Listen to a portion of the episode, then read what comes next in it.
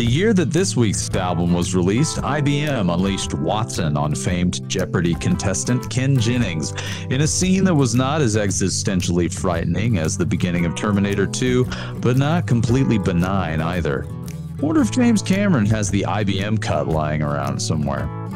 I met the woman who would become my wife that year, putting the debate to bed about whether or not there is a God.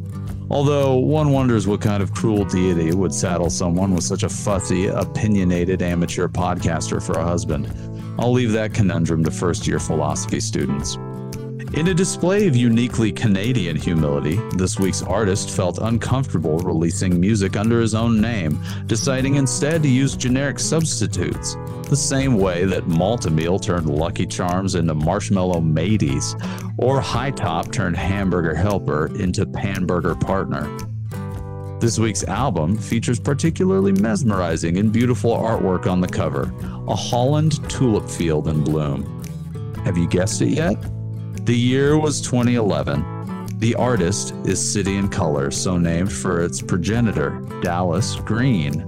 The album is Little Hell, today on Two Dudes and Tunes.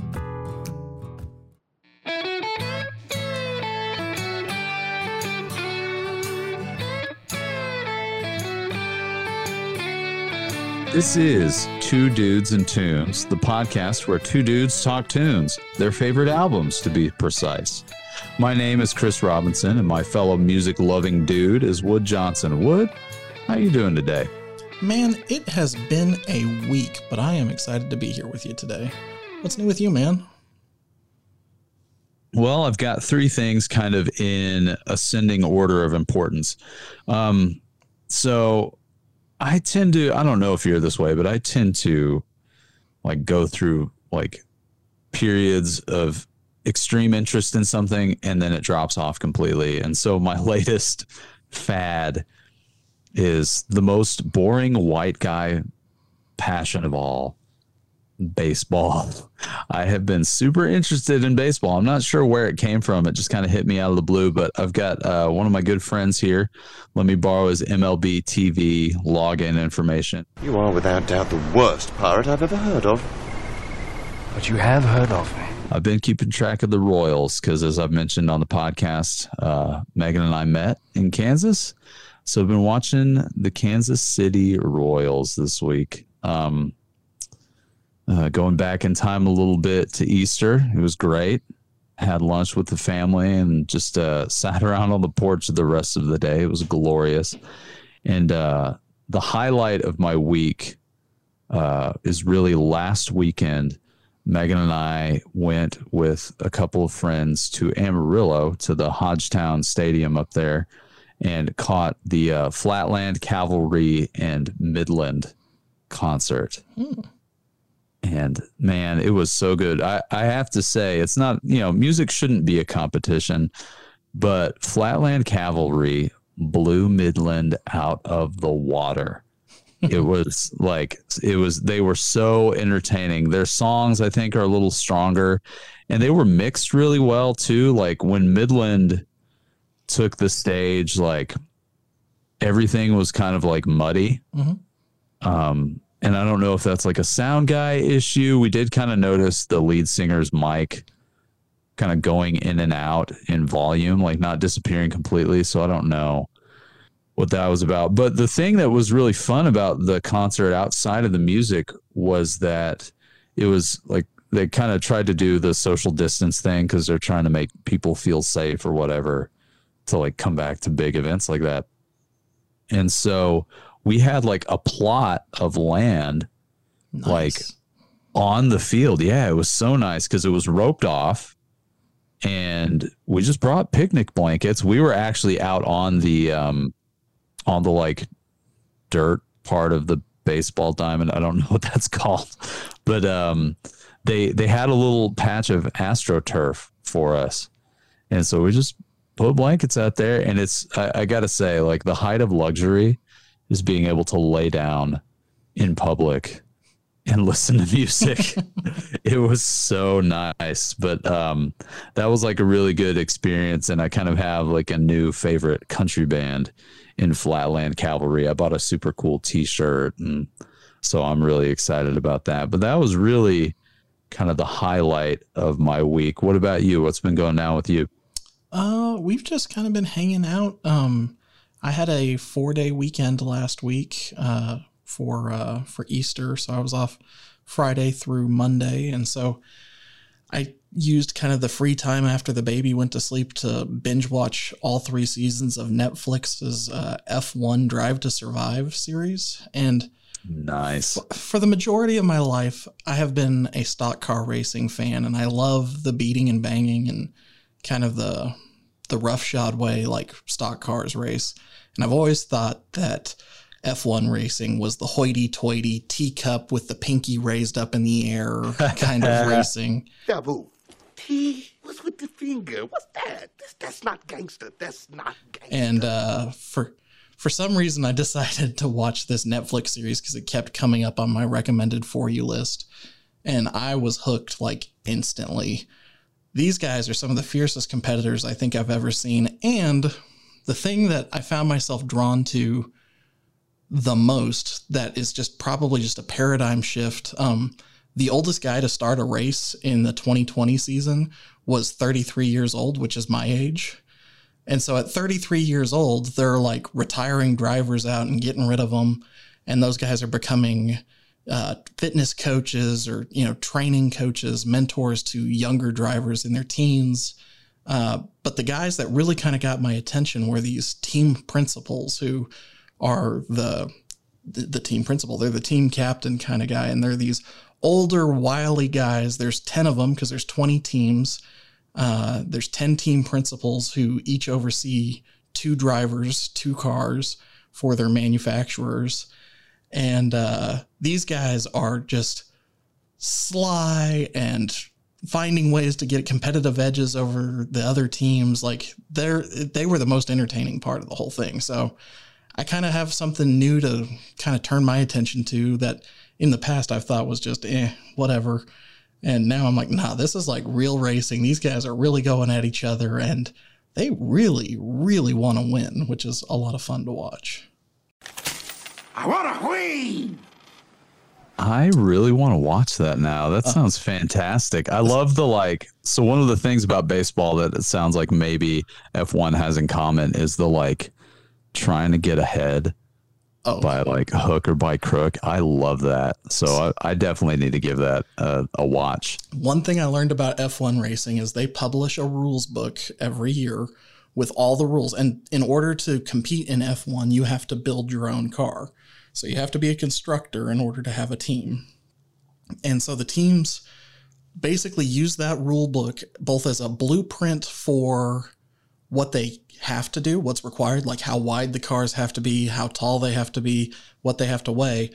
But anything that isn't in the rule book as being expressly pro- prohibited is free game. Oh yes, and so That's these so guys great. are out there just inventing new ways to dial in brake bias or, you know, to make the car lose weight during the race so it's faster, but then gain weight at the end of the race by putting water ballast in and oh all Oh sorts of crazy stuff that they do to get around the rules. And often, as in the three seasons that you see here, some team gets caught by the other teams and they raise a formal protest and it gets outlawed and it's a huge thing. Like it's it's awesome. Oh, that sounds great. I need to check that out for sure. Yeah. But other than that, man, just uh doing a bunch of like Marie Kondoing our lives, getting our house kind of cleaned up and Right on. I mowed uh, mo- mowed my grass on Monday and smoked a uh, Perdomo Connecticut Churchill cigar, which made that chore bearable uh, and killed That's a couple of snakes while doing the the mowing. So Oh man, you look extra cool out there killing snakes with chomping on a cigar. I love it. t- ten gallon uh, Stetson, just all these snakes. Yes. 6 a.m. and already the boy ain't right. That's fantastic. What have you been listening to this week? Hey, so I'm glad you asked. Um, I I bring the I brought this up because, um, or I had it on the show notes rather because it, it's rare for me to discover a new band and automatically like most of what I listen to on a whim. So on Tuesday, I was at work, as I usually am. I'm looking for something interesting to listen to. And so I thought just kind of randomly of this band, Los Lobos, uh, which I think in Spanish means the wolves, right? Mhm. Is that right? Um, and so I just looked on Apple for their like Los Lobos Essentials playlist. And I was really enjoying like every song that came on the playlist. And so I started like, if I heard a song that I liked, I would look at what album it was from and listen to the album. And so I've listened to four of their albums and like every single one, Nice. like almost to a track. They, So, um, just like a super brief, because I know we've got to get to like our album, but just a super brief like explanation of their music.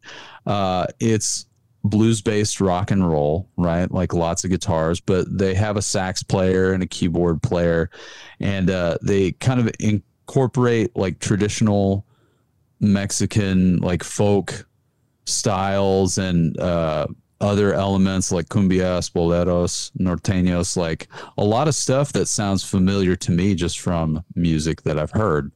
Um, and so, like, man, I just really liked it. So, one of their albums is going to make it onto my list well, at some point very soon. well, that's good because I can remember back in, believe I was in high school the first time I heard one of their albums, and they were opening for, I can't even remember who we were seeing, but they were the opening act, and they were awesome back then. And I've always had a a soft spot for them. So I'm glad you found some good music finally. Oh man, it's been so nice. I love it. I I, I got that like new music rush. Oh, you yeah. know, that's like oh, finally, like this is what I've been wanting to listen to. So that was my like new music this week was Los Lobos. Well, that's good to hear, man. I'm excited that you found some new music, but I think we need to turn our attention to this week's album, Little Hell. You ready? Absolutely, let's do this.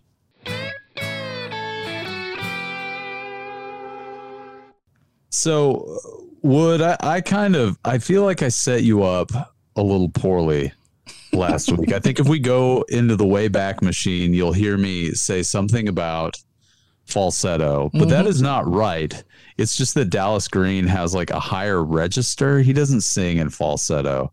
So, what was your experience with this album since I like kind of primed the pump for like bad vibes? So, um, I've got to be honest. I was a little worried because you know the last album before this uh, from your list was the Bon Iver Bon Iver. I'm still doing it wrong all these weeks later, uh, and that album was kind of a stretch for me. And then getting teed up with the whole uh, get ready for more falsetto, I was kind of cringing as we hit the rollout on the the episode last week. I did put this album on uh, in my car the next day while I was driving to and from work. And um, you're right, it's not falsetto, but I kind of have similar feelings to the way I felt for the Bonavera album a couple of weeks ago overall. Um, I'm glad that it's not falsetto, but I would say that one of the issues with Dallas Green that just kind of rubbed me the wrong way is his voice, even though the register is a lot higher, is not, I think, strong enough to carry some of the content that he's trying to get across. Um, I feel like, and I have the same problem. If I talk, if he talks for an hour, or if I talk for an hour, at the end my voice would be shot. And I feel like he's just in a couple of these songs really stretching to make it happen. And I wonder how good or how much staying power he has in like an extended concert setting uh, based on that. So I can answer that question with direct experience because uh, this album came out in 2011, which I alluded to in our like quiz show intro that um, uh, Megan and I met the year this album was released, and we got engaged in November. And as a uh, engagement gift to ourselves, uh, we bought tickets to go see City and Color in November in Lawrence, Kansas. Mhm. And I've got to say, it's interesting that the vocals kind of distracted you because he nailed every song note for note. Mhm. Like he is a real excellent performer. Um, but I will say, um, I have heard some people uh, who don't care for this band express dissatisfaction with his voice as the primary thing. Um, uh, people whose musical opinions I typically agree with Mhm. and trust. And so I think it's interesting that that is kind of a dividing line for people. And I would say I I did go listen to a couple of his or a couple tracks from some of his other albums to see if that was just a an indictment on this album, but I kind of felt that way with everything that I listened to that and I I agree he's a phenomenal musician. Um, the music on this album is very intriguing. Uh, but vocally he's just not what I would expect to go with that musical talent. Uh, I do have to say one more thing. A couple of weeks ago, you went ahead and pointed out that Bon Iver's real name was Justin DeYarmond Edison Vernon and gave him a lot of flack for just a crazy out there name. I want to point out that Dallas Green's actual name is Dallas Michael John Albert Green. So, so, so what is it with you and parents who can't figure out what to name their kid? To be fair, I gave his parents flack because Justin Vernon did not pick his his name any more than Dallas Michael John Albert Green picked his name. Uh, and it does kind of seem like maybe his parents like just like slapped a phone book up like on a dartboard and just chucked darts at it and whatever like whatever it landed on, they gave him those like what is that? One, two, three, five names. Well, and I feel like it's a prerequisite for somebody ending up on your list that I'm going to start keeping track of that they have to have more than three Yeah, names. Name, yeah, name count. Yeah, I'm uh, now. I'm intrigued.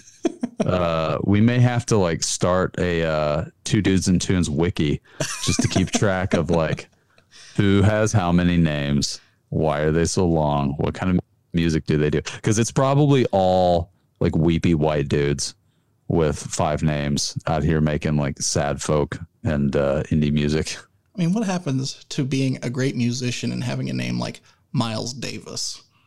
Just Or end. or some some guys have the confidence to have one name, Sting, Prince. True. Some guys are an article and their name, The Edge, and that's it.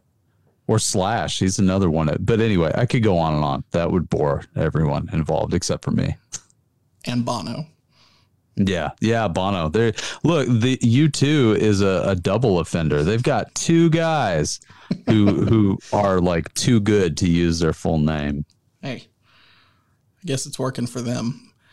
Yeah, it's definitely working for them. So, so let me let me back up a little bit and say my first impression of this album listening to it while driving in the car was that this album is just depressing.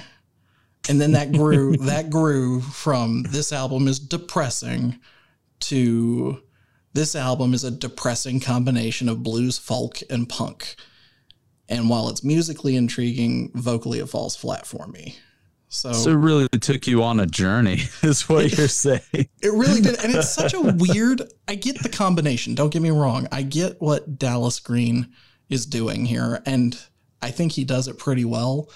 But the whole underlaying of kind of punk structure just does nothing for me in what essentially is my favorite music style, which is folk music. Yeah, it is. Um, it is interesting. You know, he was in the post-hardcore band Alexisonfire Mhm. and released these songs. Not these songs, but started releasing City and Color songs online. And that was kind of how I heard of him. The bassist in the band that I was in, that I've mentioned before, I think in the Wish You Were Here episode, uh, Ian, he introduced me to City and Color. I think because he liked Alexisonfire Mhm. and discovered these tracks. But it, it it that does give kind of a little bit of a context for he is somebody who is used to playing real loud, Well- aggressive music. Well, and I think if you were a primarily punk fan, you would get excited to have this kind of other genre of music brought to you. But if you're primarily coming at it from a folk standpoint, the the punk undertones don't quite jive with what we're used to hearing from say bluegrass or folk music in general. Yeah, it's definitely a style that he takes and kind of bends to his own purposes. It it's funny because it's kind of to put it like a really silly way, Dallas Green uh Dallas Green walked so that for me Dwight Yoakam could run. Like the like folksy country stuff in his music made me feel like, okay, well, maybe there's something to country music that I'm missing out on. Mhm. The the country elements that sucked me in really just boiled down to something as simple as instrumentation. Uh, songs like "We Found Each Other in the Dark" and uh, I believe "Sorrowing Man" have a lot of just like pedal steel guitar Mhm. and acoustic. Um, and actually, we found each other in the dark. Uh, was really impactful to Megan and I, so much so that we walked down the aisle uh, as man and wife uh, to that song. Um, and so, like this, this album does incorporate a lot of like country and kind of folksier elements in a way that is different than like what somebody who listens to that kind of music as their like bread and butter would be used to. So I, I can kind of see how that would rub you the wrong way a little bit because it is very much a punk and like post hardcore take on that style of music. Yeah. Well, and I think musically speaking, I found it entertaining. So there were a lot of things that happened in a few of the tracks that didn't feel like they fit the way that I would want them to fit, but that's that post punk, you know, kind of alt, whatever scene you want to call it, coming through. And that was entertaining. I just felt like uh, his vocal delivery kind of accompanied with that was really my my speed bump to this whole experience. Uh, I did want to go back like for two seconds and talk about you mentioned him releasing these online in Yeah. Yeah. um he was releasing tracks originally on MySpace in 2011 for this. And Mhm. even in 2011, from my memory, MySpace was already like the geezer social network that was falling apart. so kudos to him for releasing tracks for this album online, but really? yeah, and not, eh, eh, you know, it's got to be hard as a musician to like try and gauge. It's probably easier now because that stuff is more established. True. But I, I hope that somebody in his personal circle gave him a little bit of grief over that because it is like I tried to log into MySpace the other day and could not. Uh, for the life of me, could not remember the username and password I had. Like I tried every email address I had, every password that I can remember using, and it's probably just gone, which is just as well because it was like a terrible looking MySpace page with like dumb pictures of me, you know. But I mean, he he was trying. He was trying to do the like internet connectivity thing. I think it was probably more impressive in 2005 when he started this project than uh, what it is now. Definitely. So why don't you tell me a little bit about uh, what you really like about this album? So, um, I have mentioned the uh, the instrumentation of this album. You know, it's very it's it's kind of traditional country country instrumentation being sort of employed in ways that are similar and yet different. Um, one of the things that is really striking to me about this album is Dallas Green's guitar playing. Um, and especially when I was really getting into Little Hell. I was at Central. I was in, uh, you know, in a music program where I was supposed to be creating music myself. And his guitar playing is interesting because kind of the the simplest way to put it is, you know, you can strum a guitar with a pick or you can do individual like finger picking patterns and stuff. Well, what he does, the thing that I kind of picked up on and really loved and was able to incorporate into my playing is he kind of does a little bit of both, where he'll strum a little bit of a pattern and then pick stuff out with his pick while those chords are still ringing out. Um, you can really hear it. And Oh Sister is another really good uh, a really good example of just his kind of unique approach to playing country in the style of like a post hardcore, like with the sensibilities of a post hardcore musician. Mhm. Um, also, like, and I don't want to get too granular, but just the the chords that he plays, the specific voicings of them, right? So where all the notes in that chord are, the physical arrangement of his hands on the fretboard, all of that really influenced uh, my playing. But beyond just like the mechanics and kind of stylistic choices, his lyrics are very simple. Mhm. Um, he, I, I feel like is a good rhymer. Like I enjoy a lot of the rhymes that he employs, and while he doesn't have a lot of like high concept lyrics, right? Like he's not engaging in any like super long, extended metaphor. Maybe in something like the natural disaster, where he's talking about, um, you know, abandoned homes, and you could read that as like a broken down relationship or something. He's really just singing on a surface level about his feelings.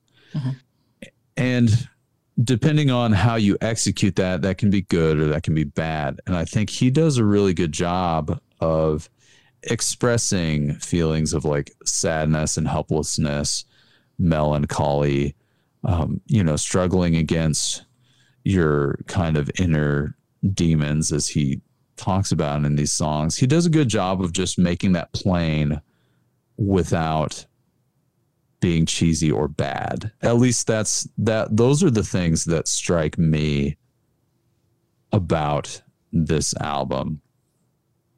So, lyrically speaking, one of the things I will give him credit for, and you just pointed it out, is I like that he isn't trying too hard to put something together symbolically that probably would be a stretch or weird. Uh, I do appreciate the fact that he's taking music and he's writing lyrics to it that are deeply personal to him or to situations from his life without trying to hide it behind a veil of weird symbolism. One of the one of the albums that we did uh, early on, uh, Flamingo, had a couple of songs that I felt were just so buried in the symbolic undertones that you kind of lost the actual message of the song just in that stuff. And so Dallas Green, I feel like, does an excellent job of just laying it out there and making it accessible. So that's that's one thing to to his credit. And it's, you know, uh, something that struck me about his music early on was that aspect of it. It was the thing that kind of made me feel like maybe I could get into songwriting. Um, I remember sitting down and writing uh, like a really like a super cheesy song that I wound up playing at one of our shows in Rice, uh, just as like a little solo bit in the middle. Um, and I don't even remember the words, but it was something really like a real simple song about like being in high school and feeling like an outsider and like having a hard time relating to people because of the stuff that I had gone through as a person or whatever. Typical um, woe is me high school stuff. I'm in a glass case of emotion. Oh, dude, I was like case study woe is me. And it's funny to look back on that and realize, like, yeah, most of that was my fault. like, Most of that was not that- manufactured. oh yeah, manufactured or like, like I'm not that original. Just be me, have fun. But you know, I I think that's what makes his music appealing. Is you know, we all have, we all feel sad at times, and we all uh, can get into modes where we have more of a negative outlook on things or we feel that we struggle to relate to people or we see. Like one of the one of the songs in this album that I really love is Oh Sister. And you know he is singing about his anguish about uh, I mean the person he refers to in the song as sister. Um you know he sees the struggles that this person is going through in their life and how it's kind of laid them low um, and so it's just, sometimes I think it's the simplest expression of those truths that are like most valuable and emotionally resonant. And that that to me is the biggest thing that sticks with me about this album. Well, Chris, based on kind of what you just said, I probably have a pretty good idea of how you're going to rate this album. But I think before we get to that point, we need to figure out what the critics had to say about it.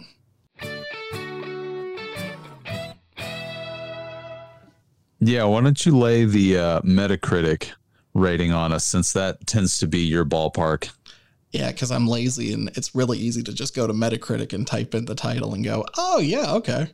So this No, I, I was just thinking like you actually care what other people have to say. I'm just like, what are the what are the highfalutin critics That's have true. to say about this? Well, the nice thing about Metacritic is it takes all those highfalutin people together and gives them a number aggregate, so you get a score out of it that makes sense uh, in some sort of weird janky system, I guess. But this album did get 78 out of 100 uh, on 10 critical reviews. So 78, that's a pretty good score. I mean, that's definitely passing in most college courses. So That's a low bar. uh, he- well, it, it passed comp one, so it's got to be good. I did think it was interesting, you know, in most of the albums that we look at, they've got a a Rolling Stone review or a, you know, music.eu score or whatever. This album being Canadian in origin and being of a very specific subgenre really didn't have the mass market appeal of some of the other albums we've looked at. So there is no Rolling Stone review. There is a Death and Dying review for it, though, I believe, which seemed fitting. Yeah, yeah, that's that's his demographic. That's probably those are all the people who uh who wore like black eyeliner and uh Fu- Giant Funeral Jinko Homes jeans. magazine gave this seven out of ten. do I, if a website called Death and Dying loved it. Um, but yeah, I did find a BBC uh, a BBC article about it. Raziq Rauf uh, wrote, and I, pulled this quote because I feel like you're going to identify with it.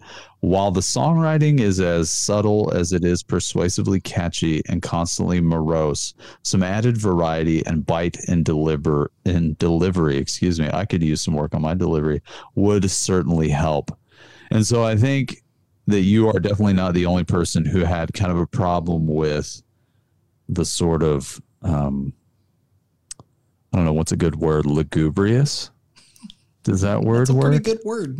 Yeah, the the just I didn't want to use morose because it's already in the review, but it, it is it is sad music for sure. And so I can see why that would not jive with some people.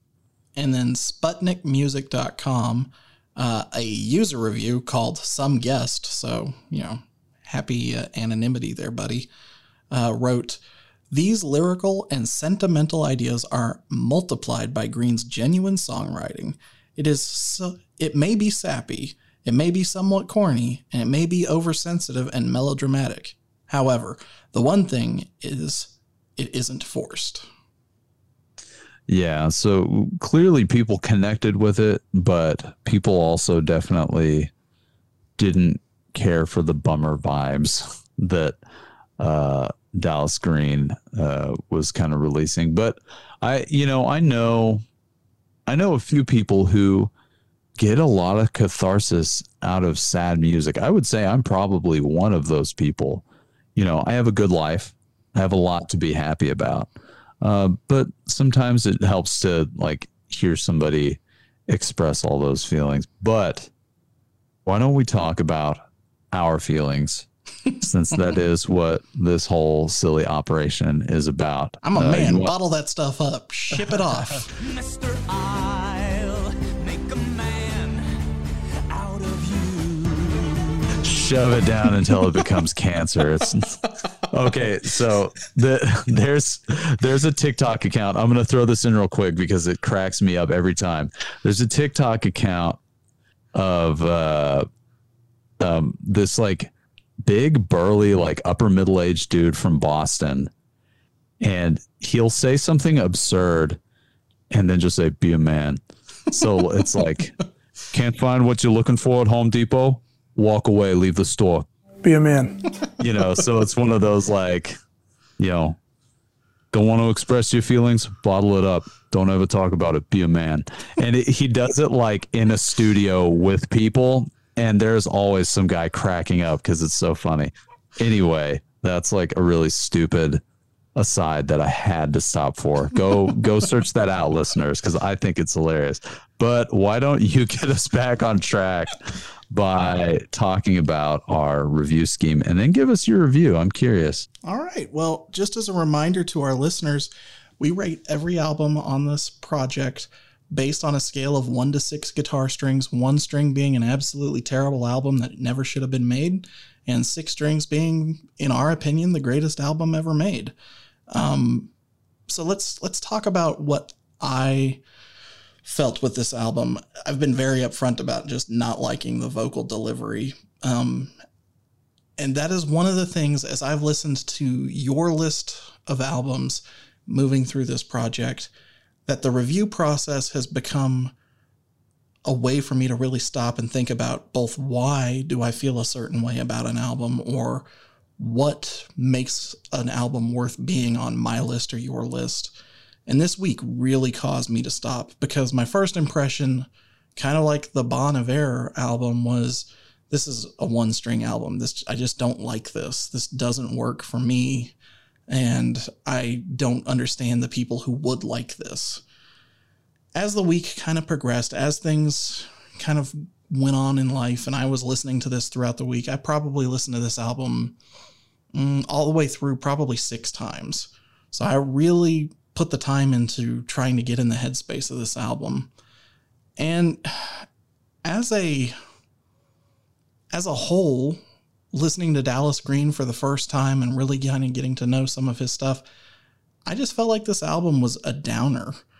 Uh, I can see how it can be a favorite album for many people, though.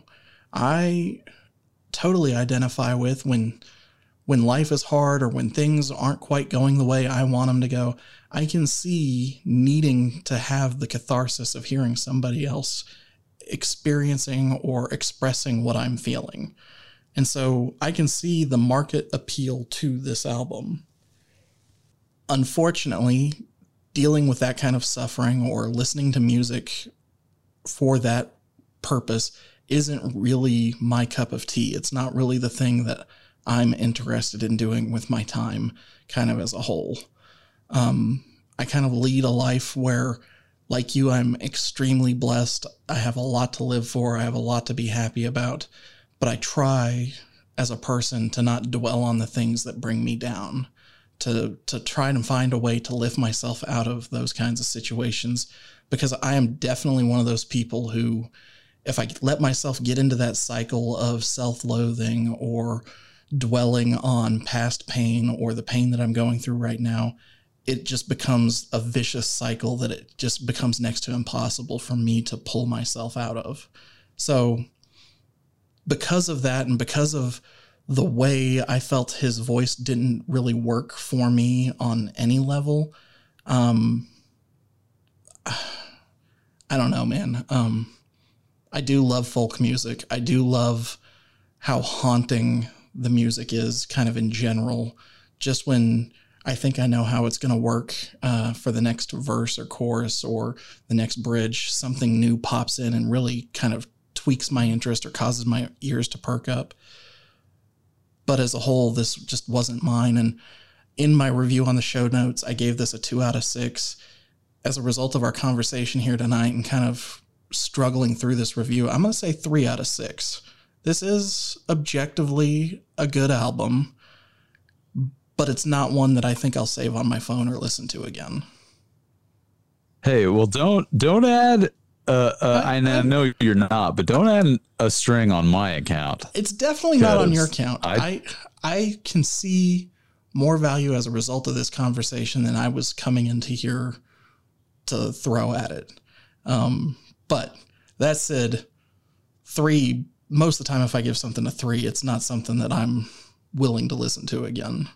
So Yeah, maybe yeah. maybe in a year, if we're still doing this, I'll give this a listen to, and we'll do an addendum. Yeah, well, no pressure. I, I never want you to feel like, oh, geez, I better like this because Chris is being so like so precious about it. no, and I think Speaking of me being precious, Seriously though, I think it's incredibly sweet that you guys walked down the aisle to one of the songs on this album. And honestly, it is one of the better songs on this album. Like if I had to walk down the aisle to any of them, it would be that one. So it he really he really starts the album with a bang. So obviously I love this album. Uh and I worry that I'm a, a little bit at risk for repeating myself because my last album 2 weeks ago was another album that was one that Megan and I connected over uh, for Emma Forever Ago. Uh, but I think there are some key differences between that one and this one. Uh, whereas for Emma Forever Ago was Justin Vernon kind of exploring emotions and coming up with that sound for the first time. Little Hell is really an evolution in Dallas Green's style. That's one of the things I love about it because his first two albums was a lot of solo acoustic stuff, maybe like some keys here and there. Uh, but his lyrics and his musical inclinations grew up on this album. Uh, I I've never felt like his melodies needed any help, but they improved just the same. They got more focused, and for me, they carried more tension and release than some of his earlier stuff does. Um, and the other way, one of the ways that this album is similar to For Emma for me is that it helped me expand my tastes and push me in a new direction. Uh, my nascent interest in country started with this album. Um, and so that's something that I love about it is it helped me open my eyes to different kinds of music. Um, and you know, I mentioned it a little bit, and I'll just rehash again. When Megan and I went and saw him, honestly, this is the best live show I've ever seen. He is a very captivating performer, and I kind of wonder if you were to see him perform live, if it wouldn't be more engaging than sitting and listening to the music and having nothing to focus on but that. Whereas, you know, like in a concert environment, you're with people, there's lights, there's different performers to focus on. Uh, but I'll say it again, he nailed every single note of the song and then some. Like as a live singer, he is fantastic. that's awesome. Um, yeah. And so that is probably something maybe that has nothing to do with the album. You know, the live performance and the album can be two completely different things, but it's something that I always think of when I hear this album. Um, but you know, to sum it up, Megan and I walked down the aisle to We Found Each Other in the Dark. Um, we both of us love his melancholic examinations of life's little hells. That's something he talks about in interviews is he was kind of exploring those little things that you have to plow through in life to get to the good stuff. Um, and at the risk of doling too many of these out, I have to give this album six out of six strings. Um, maybe in an objective review, it probably is a four out of six string album, but I love it and I can't help but give it full marks. let's go to our next segment, which is favorite, least favorite. Uh, tell me, what was your favorite song on this album? So obviously, I've kind of pigeonholed myself because I kind of felt bad at choosing a favorite song that wasn't We Found Each Other in the Dark because, uh, you know, I walk down the aisle. That's like a super high bar. Um, so I'll pick a second favorite. My second favorite tune is Weightless. That song has a really great groove and relative to this album has like the heaviest chorus that's like super rock and roll um, and so i really love that tune what about you what was your favorite song on the album I'm actually going to give you my least favorite song first because do you it. and I have to have a fight over my favorite and your least favorite. oh So- no My least favorite song on this album is Natural Disaster. Um, I get what he's doing with this song. It's a very literal painting of just the world kind of falling apart after a hurricane or a natural disaster, you know, houses being lifted off their foundations. But overall, the song is just a weird, like, it felt like reading the Bible book of Lamentations. It's just, woe is the world. We've salted the earth. Nothing's good. Objectively, I feel like it's the weakest song on the whole album.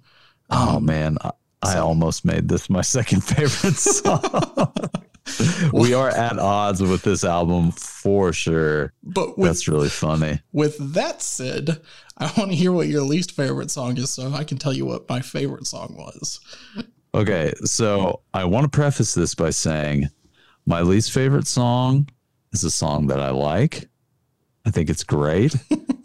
Uh, but my least favorite, yeah, I'm I'm I'm uh, committed now. Um, my least favorite song, I I just had to pick one. I couldn't say oh, I liked them all. Uh, is "Hope for Now" only because it feels misplaced in the track list. It's a super sad note to end the album on. Which obviously that's not out of the ordinary for Dallas Green. Like sad is kind of his mo. Uh, but I think he could have ended it with maybe one of his bigger, kind of a less minor key tunes. But that was your favorite song So on the I- album. I agree. It's misplaced in the track list. It should not have been the ending of the album because I don't think any album should end on a down note. And this is going to sound contradictory. This song is the only song on this album that commits one of my seven deadly sins of music, which is it doesn't have an ending. It just fades out, which Yes, huge crime. does. Don't be lazy. Write an actual ending. Be a man. That's said, the reason this is my favorite song on the album is because it is so far misplaced from everything else. If you're going to go sad, if you're going to go to the deepest, darkest, just pit of despair, go for the gold. And this song does. And that's not to say that that's what I love about this song. What really connected with me emotionally about this song is just the development of the song musically from start to finish. It builds to to mm-hmm. a, a certain climax and then fades out to the ending. So you've got this progressive growth in the music. Lyrically, it's to me probably the most serious and most heart wrenching track on the album, just because I have known so many people like what he's describing. That strong individual who's the life of the party or who you rely on because you know that they're a solid rock and they're going to power through and you can rely on them because you need them because you're not strong enough to get through whatever it is. And secretly on the inside, that person deals with self doubt, is struggling with depression, has whatever struggles that are, you know, their own personal demons. And they keep that bottled up inside because they know that everybody else is relying on them. And this song, the first time I heard it, I wasn't really listening to it. I remember the album ending and looping back to play the first track again, and I didn't realize that that had been the end of the album. And so I went back when I had pulled over and was wherever I was, and I played that track again, and I got goosebumps listening to it because I identified with it so immediately And it's the only track on this album that I really had that feeling for. And that's one reason why I feel like bumping the, the rating up for it a little bit because I can see how there is an entire audience of people who nine of the 11 tracks or 11 of the 11 tracks would have had that same effect on them. And this is, for me, the best song on the album. So, Hope for Now. It might be your least favorite, but it's my favorite. That uh, that is a stirring review of just one track on this album. I'm glad that you found something in a three out of six string album. You were able to find uh, something that you liked. Definitely. I, I really did. I That song I will probably keep around for a while, but uh, it was good. Good. I'm glad. Well, folks, uh, I think it's time for us to pick our next album. We have to consult the Oracle and see what she, or he or she, or they or them, whoever it is. Uh, it's a random number generator. They don't have genders. So, Yeah, but anytime I say the name Oracle, I think of the Oracle from the Matrix movies. Hey, there we go. She's a she for sure because I love those movies. And I definitely want a cookie with that bent spoon. Take a cookie. Oh, heck yeah. All right. All well, right. let's let's consult the Oracle. So we're we're pulling from my list this week, and here we go.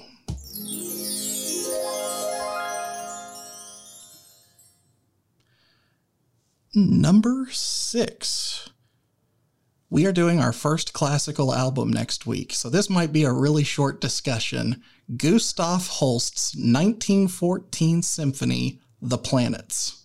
No, that doesn't need to be a short discussion. That's fantastic. I'm so We excited. need we need to class up the joint a little bit. Well, you want to talk about an album that has been in the public domain for a very long time and is in literally every documentary ever made and probably has had the most impact on modern movies and cinema scoring. Uh, this is this is ground zero for for modern music in the classical scoring segment. So this is going to be awesome. yeah, I mean John Williams. John Williams had to have something to look at when he wrote all the like Star Wars music, and it was definitely Gustav Holst. Brass for days. I I remember loving this out uh, this like collection of works as a kid because I played trumpet. I was like, there's a lot of brass. I'm loving it. Awesome. Well, folks, thank you so much for listening. If you've been enjoying our show, please rate it and review it on your podcatcher of choice. Not only do we value the feedback that you uh, give us, but also you might get your five minutes of uh, amateur podcast fame.